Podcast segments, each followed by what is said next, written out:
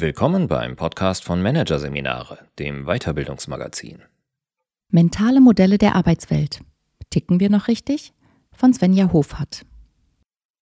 Denkmodelle sind oft etwas Nützliches. Es handelt sich um kognitive Abkürzungen, die uns helfen, durchs Leben zu kommen, ohne das Rad immer wieder neu erfinden zu müssen. Ob ein Weisheitsspruch wie der frühe Vogel fängt den Wurm oder eine wissenschaftliche Theorie wie die vom Homo economicus, all dies sind Denkmodelle, die uns, wenn wir vor einem Problem, einer Aufgabe, einer Entscheidung stehen, einen Lösungsrahmen bieten. Das eine mentale Modell legt uns eine Sichtweise nahe, das nächste gibt uns einen Ratschlag, wieder ein anderes liefert uns eine Anleitung. Immer aber geht es darum, es uns leichter zu machen, mit unserer begrenzten Hirnkapazität zurechtzukommen. Unser Hirn ist eben nicht für ein ständiges Hochleistungsdenken gemacht. Kognitive Abkürzungen sind ihm daher hochwillkommen. Doch jedes Wissen hat seine Zeit und manchmal ist die einfach abgelaufen. Denkmodelle haben den Anspruch, Einzelfänomene so zusammenzufassen, dass diese möglichst wirklichkeitsgetreue Verallgemeinerungen sind – Oft aber ist das, was sie abbilden, die Wirklichkeit von damals. Oder es war von vornherein eine Illusion. Viele unserer mentalen Modelle sind nichts anderes als zweifelhafte Denkkrücken. Trotzdem sind sie tief in uns einprogrammiert, so tief, dass sie uns nicht einmal mehr bewusst sind. Da sie trotzdem da sind, beanspruchen sie viel Denkkapazität und blockieren nicht selten einen nötigen Neuanfang. Das ist gerade in der aktuellen Zeit fatal. Denn es sind unsere mentalen Modelle, die wir auch jenen KI-Systemen eingeben, die unsere Zukunft prägen werden. Dazu ein Beispiel. Was ist unser mentales Modell für Leistung? Und welches Einzelfenomen leiten wir davon ab? Manche meinen, Noten spiegeln Leistung. Dieser Schluss führt dazu, dass Bewerber mit besseren Noten von künstlicher Intelligenz ausgewählt werden. Aber ist es nicht viel eher so, dass Noten den Erfolg von Schülern in unserer aktuellen Welt belegen? In einer veränderten Umwelt könnte dies anders sein. Ist es daher sinnvoll, einen Algorithmus mit diesem Denken zu füttern? Das ist ein wichtiger Punkt. Wir können durch bewusste Anwendung mentaler Modelle unsere eigene Zukunft schaffen. Mentale Modelle schenken uns Orientierung, auch für die Zukunft, die wir gerade bauen. Unser Gehirn braucht diese Modelle. Wir werden immer mit solchen Modellen im Hinterkopf entscheiden, arbeiten, Wandel gestalten, KI programmieren, die dann gemäß dieser Modelle agiert. Deswegen benötigen wir dringend neue Denkmodelle. Solche, die Realität korrekter abbilden als viele, die wir noch im Kopf haben. Nicht zuletzt solche, die weniger Content transportieren, als vielmehr einen offenen Denkrahmen liefern, die also eher Prinzipien als Regeln vermitteln. Im Folgenden möchte ich anhand von sieben Beispielen aufzeigen, wie wir aufgrund veralteter oder schlicht falscher Modelle an der Wirklichkeit vorbeidenken und wie gute Alternativen dazu aussehen könnten. Im weitesten Sinne geht es um Denkmodelle, die bei Entscheidungen und im Kontext von Transformationsvorhaben eine Rolle spielen. Erstens anders über die Folgen von Entscheidungen denken. Von Kollateralschäden zu Entscheidungen haben unbeabsichtigte Effekte von Effekten. Wenn wir Entscheidungen treffen, ist der Ablauf oft dieser. Wir entscheiden, beobachten die Wirkung, freuen uns, wenn die Wirkung wie erwartet ausfällt und bedenken nicht, dass mit dem beabsichtigten Effekt meist ein unbeabsichtigter Kreislauf beginnt. Denn der Effekt, den wir erzielen, hat oft seinerseits einen Effekt oder sogar mehrere Effekte, die wiederum Effekte haben und so weiter. Kollateralschäden ist ein typisches Denkmuster, das dann bei vielen Führungskräften greift. Doch dass das Muster eines für die Mottenkiste ist, beweisen die Forschungen der französischen Wirtschaftsnobelpreisträgerin des Jahres 2019, Esther Duflo. Als Effektivitätsforscherin ermittelt Duflo durch kleine, randomisierte Studien, was in der Entwicklungshilfe wirklich wirkt und was die Wirkungen der Wirkung einer Entwicklungsmaßnahme sind. Sie konnte zeigen, dass das, was tatsächlich sinnvoll ist, sehr oft nicht das ist, was man zunächst denkt oder was einem der gesunde Menschenverstand eingibt. Der Begriff Kollateralschaden suggeriert, dass die Lösung durchaus gut war, aber eben einen Begleitschaden mit sich brachte. In Wahrheit aber haben Effekte von Effekten oft mehr als nur begleitende Wirkung. Simples Beispiel. Wenn Menschen während oder aufgrund des Corona-Lockdowns nicht zu ihrer Vorsorgeuntersuchung gegangen sind, wurde vielleicht eine Erkrankung nicht rechtzeitig erkannt, weshalb diese möglicherweise tödlich ausfiel. Und auch in einem Unternehmen kann sich durch eine vermeintlich kleine Maßnahme womöglich ein gesamter Standort ändern. Übrigens gibt es auch unerwartete positive Effekte von Effekten. Kollateralüberraschungen könnte man sagen. Wer besser entscheiden will, sollte auf jeden Fall das Denkmuster Kollateralschaden durch das Muster Entscheidungen haben unbeabsichtigte Effekte von Effekten ersetzen. Denn vieles ist keineswegs so unberechenbar, wie wir es gerne darstellen. Oft haben wir einfach nicht genau genug hingeschaut oder hinschauen wollen und uns mit den Kollateralschäden bequem herausgeredet. Tatsächlich aber lassen sich die Effekte der Effekte der Effekte in Studien ermitteln und auch in Form von Szenarienplanungen durchdenken. Zweitens, anders über widersprüchliches Verhalten denken. Von Wasser predigen und Wein trinken, das geht gar nicht. Zu Doppelmoral ist etwas ganz Normales. Umweltbewusstsein predigen, dabei aber SUV fahren? Unmöglich sowas. Es sitzt tief in uns, dass wir Doppelmoral verurteilen. Trotzdem verhalten wir uns selbst regelmäßig doppelmoralisch. Und es ist falsch, uns und andere dafür automatisch zu verurteilen. Denn Doppelmoral kann auch angemessen sein. Nehmen wir Toleranz. Toleranz bedeutet, dass wir ein Verhalten akzeptieren. Es ist okay für mich, dass der muslimische Fluggast auf der Langstrecke seinen Teppich ausrollt und betet, aber es ist nicht okay für mich, dass sich dieser Mann zu Hause über das Kreuz im Schulflur aufregt. Damit bin ich intolerant im Sinne der Toleranz. Der Philosoph Karl Popper unterschied zwei Kategorien von Intoleranz. Intoleranz des ersten Grades beinhaltet die Ablehnung von Sitten und Gebräuchen, weil sie fremd sind. Intoleranz des zweiten Grades beinhaltet die Ablehnung von Sitten und Gebräuchen, weil diese ihrerseits intolerant sind. Das ist auch als Toleranzparadoxon bekannt. Ähnliche Paradoxa finden sich auch bei anderen Themen. Um für die Gleichberechtigung einzustehen, brauche ich viel Zeit. In der Folge macht mein Partner die gesamte Arbeit. Um für Augenhöhe einzustehen, muss ich erstmal im Unternehmen par Ordre de Mufti Hierarchien abbauen und neue Formen der Zusammenarbeit verordnen. Und um Respekt einzufordern, muss ich den Vielredner zunächst einmal respektlos vor die Tür setzen. Ich kenne Menschen, die an solchen Widersprüchen zerbrechen, aber das ist völlig unnötig. Statt dem alten Glaubenssatz Wasser predigen, Wein trinken, das geht gar nicht, zu folgen, sollten wir uns vor Augen halten, Doppelmoral ist etwas ganz Normales. Denn entscheidend ist letztlich die Suche nach dem zweiten Grad. Für welchen höheren Zweck tue ich etwas? Das rechtfertigt natürlich nichts, aber es liefert einen Grund zum Abwägen. Drittens. Anders über Probleme denken. Von Schnelle Erfolge sind wichtig zu zuerst müssen wir das Kernproblem lösen. Etwas, was in fast jedem Change Management Handbuch nachzulesen ist, ist das gängige Mentalmodell Sorge für schnelle Erfolge. Schnelle Erfolge befriedigen schließlich das tiefe menschliche Bedürfnis nach Anerkennung, Lob und direkter Rückkopplung. War ich gut? Doch der Wunsch nach schnellen Erfolgen sorgt häufig dafür, dass wir einen großen Fehler begehen. Wir stürzen uns auf jene Probleme, die uns schnell und leicht lösbar erscheinen, und widmen uns mit diesem Brett vorm Kopf viel zu spät oder gar nicht dem eigentlichen Flaschenhals. Ein etwas schräges Beispiel, um zu veranschaulichen, was gemeint ist. Nehmen Sie an, Ihr Leben hängt davon ab, dass Sie folgende Aufgabe bewältigen. Sie sollen einem Affen beibringen, Shakespeare zu zitieren, und der Affe soll dabei auf einem Sockel stehen. Was tun nun die meisten Menschen? Sie bauen erstmal den Sockel. Der ist rasch erstellt und lässt sich leicht vorzeigen. Wenn der Chef vorbeikommt, hat der schon was zu sehen. Dass sich das Problem mit dem Affen vielleicht niemals oder nur in jahrzehntelanger Forschungsarbeit lösen lässt, kann man auf diese Weise gemütlich verdrängen. Da haben wir ihn, den Grund, aus dem so viele Innovationsprojekte scheitern. Was also tun? Richtig wäre es bei komplexen Problemen, zunächst nach dem Flaschenhals zu suchen, also nach der schwierigsten, der engsten Stelle. Wodurch müssen wir unseren Affen hindurchbekommen? Welche kreativen Wege und Möglichkeiten könnte es dafür geben?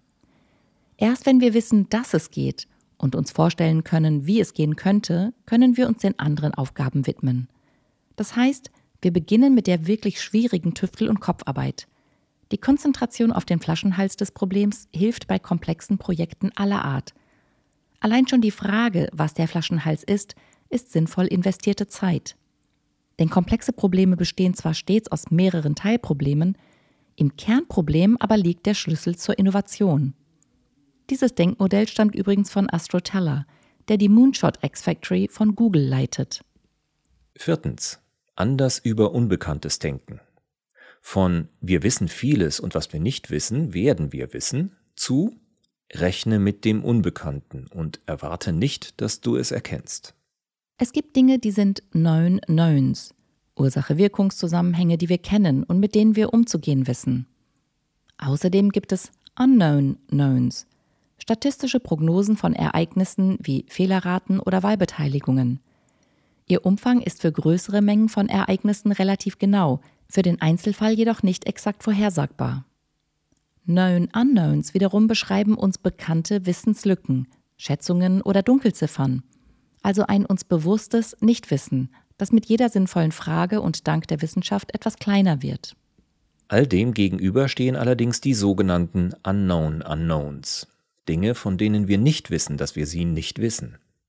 Das unbekannte Unwissen beginnt also dort, wo gar nicht erst nach Erkenntnis gestrebt, gar nicht erst nach Daten gesucht wird.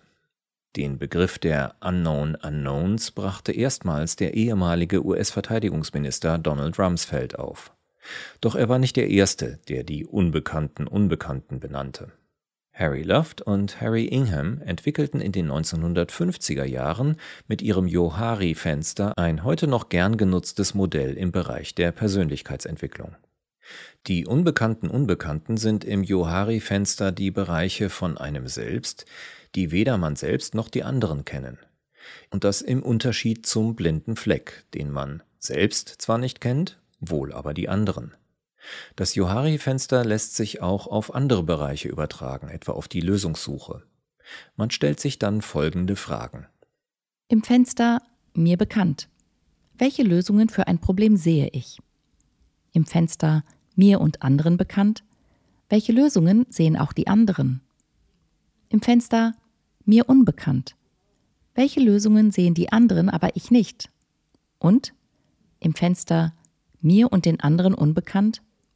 Welche Lösungen bzw. künftigen Lösungen sehen weder ich noch die anderen? Natürlich sind die Antworten im vierten Fenster hypothetisch. Sie helfen aber, sich bewusst zu machen, das Unbekannte ist eine einflussreiche Größe in komplexen Umfeldern. Wir sollten damit rechnen. Insofern, als wir damit rechnen, dass etwas kommen kann, mit dem wir nicht rechnen. Fünftens. Anders über Gegensätze denken. Von das geht nicht zusammen zu jedes Teil hat ein Gegenteil, doch beide brauchen einander. Gegensätze ziehen sich an oder gleich und gleich gesellt sich gern. Wie solche Sinnsprüche zeigen, ist unser Weltverständnis antagonistisch geprägt. Wir bevorzugen die eine Seite und lehnen die andere ab. In der Politik etwa geht es um die Frage, ob wir mehr Regeln oder mehr Freiheit brauchen. In der Wirtschaft hadern Unternehmen mit dem Gegensatz von Tradition und Innovation. Und in der Nachbarschaft streiten sich die Menschen um den Garten, wild und naturbelassen oder ordentlich zurechtgestutzt. In unserem dualistischen Denken betrachten wir das eine als gut und das andere als schlecht. Die Überwindung dieses dualen Denkens ist eine der größten Aufgaben und Chancen der Zukunft, denn duales Denken spaltet unnötig. Ja, gleich und gleich gesellt sich gern. Es fühlt sich meist besser an, und es macht weniger Mühe, mit jemandem zu sprechen, der ähnlich denkt und fühlt. Aber was wir verkennen, Gegensätze sind an sich gar keine Gegensätze. Polarität bezeichnet das Verhältnis sich gegenseitig bedingender Größen. Die Pole gehören zusammen, nur eben nicht immer zeitgleich und auch nicht in jeder Ausprägung. Polarität kennt also keinen unvereinbaren Gegensatz, sondern lediglich ein komplementäres Verhältnis. Ist Augenhöhe gut und Hierarchie schlecht? Agiles Handeln oder Routinen befolgen? Zentralisierung oder Dezentralisierung? Oder umgekehrt? Nein, es sind zwei Pole, die man ergründen muss, um sie, je nach Kontext, sinnvoll balancieren zu können. Tatsächlich versucht sich dieses Polaritätenmanagement gerade an vielen Stellen gegen das bisher gewohnte Einpoldenken durchzusetzen, etwa in Form der Ambidextrie, die innovatives Handeln von Unternehmen mit dem Bestandsbusiness integrieren soll. Die Frage ist nämlich nicht, ob es das eine Ware gibt, die Frage ist, was braucht es jetzt in diesem Moment, um situativ voranzukommen? Daher lohnt es sich sehr, das Denken in Antagonismen gegen ein Denkmodell wie dieses einzutauschen. Jedes Teil hat ein Gegenteil, doch beide brauchen einander. Sechstens. Anders über Dilemmata denken. Von sowohl als auch ist meist der beste Weg zu ganz neue Gedanken sind besser. Sowohl als auch hat sich in den vergangenen Jahren zu einem vorherrschenden Mentalmodell gemausert. Es geht beides. Wir müssen nicht verzichten, nur verbinden. Das sowohl als auch Denken ist jedoch oft zu einer Pauschallösung verkommen, mit der wir es uns etwas zu leicht machen. Wir kleistern mit diesem Wortbekenntnis zu, dass wir es mit einem Dilemma zu tun haben, also mit der Wahl zwischen zwei absolut gleichwertigen Alternativen, ob gut oder schlecht. Und wenn es ein echtes Dilemma ist, dann gilt, wenn man sich für eine der Alternativen entscheidet, wird man auf der anderen Seite etwas verlieren. Und auch wenn man ein sowohl als auch versucht und sich bemüht, zumindest in Teilen oder zeitweise beiden Seiten gerecht zu werden, funktioniert dies nicht ohne Verluste mal auf der einen, mal auf der anderen Seite. Denn es muss ausgehandelt werden, was warum gerade Vorrang haben soll. Wann braucht es in einem Team, das auf demokratische Abstimmungsprozesse Wert legt, aber auch nicht auf Effizienz und Schnelligkeit verzichten will, zum Beispiel eine Entscheidung der Führungskraft? Und wann darf das Team alleine entscheiden? Ein Problem im Umgang mit Dilemmata ist aber auch folgendes. Oft sind die Zwickmühlen überhaupt nicht sauber herausgearbeitet. Häufig fehlen einfach Informationen und es ist schlicht nicht bekannt, was die Alternativen zu A oder B wären. Wichtig wäre daher eine genaue Prüfung. Welche Werte stehen eigentlich hinter dem Dilemma? Was also steht bei einer Entscheidung für A oder B eigentlich auf dem Spiel? Was wären die Konsequenzen einer Entscheidung für A oder B? Was wären die Konsequenzen des sowohl als auch Versuchs? Und nicht zuletzt, welche hochwertigen Quellen gibt es, damit man sich ein möglichst akkurates Bild der Realität machen und verifizieren kann, ob man es überhaupt mit einem echten Dilemma zu tun hat? Denn möglich ist auch, dass man nur eine falsche Dichotomie sieht, dass es also durchaus einen dritten Weg gibt, für den man sich entscheiden könnte. Einen dritten Weg, auf den man aber mangels gründlicher Analyse der Problemlage bzw. Flucht in die Idee mit sowohl als auch sind wir aus dem Schneider bisher nicht gekommen ist. Es lohnt sich also, das Denkmodell sowohl als auch ist der beste Weg durch ganz neue Gedanken sind besser zu ersetzen. Siebtens, anders über Ziele denken. Von mache ich die Dinge richtig zu mache ich die richtigen Dinge und weiß ich, was richtig ist? Meist gehen wir davon aus, dass unser Ziel richtig ist. Dabei wäre es oft sinnvoll, das Ziel zu hinterfragen. Denn je nachdem, wovon wir ausgehen, kommen wir zu völlig anderen Ergebnissen. Wir möchten zum Beispiel Erfolg haben und ein Unternehmen gründen und meinen, wir müssten dafür unseren derzeitigen Job kündigen. Wir stellen also eine direkte Verknüpfung her, die dann aber andere Möglichkeiten ausschließt. Wir wollen mehr Kreativität in der Organisation. Also setzen wir das Ziel, Seminare anzubieten. Auch das schließt neue Gedanken aus. In beiden Fällen stecken wir in der Richtigschleife. Wir fragen uns also, wie mache ich die Dinge richtig? Zu anderen Ergebnissen kämen wir jedoch, wenn wir uns fragen würden, ob wir überhaupt die richtigen Dinge tun. Und nochmal weiter bringt uns die Frage, woran erkenne ich eigentlich, was richtig ist? Ist ein Seminar richtig? Oder wäre es nicht eher eine Veränderung im System? Müssten wir Anreize schaffen, die dauerhaft wirken? Und noch fundamentaler, woran ist überhaupt zu erkennen, dass Kreativität der Punkt ist? Geht es wirklich darum oder geht es im Grunde eigentlich um etwas anderes? Innovationskraft, die aber noch von ganz anderen Faktoren abhängt zum Beispiel? Statt also davon auszugehen, dass unser Ziel richtig ist, sollten wir öfter hinter das Ziel tauchen und es in Frage stellen.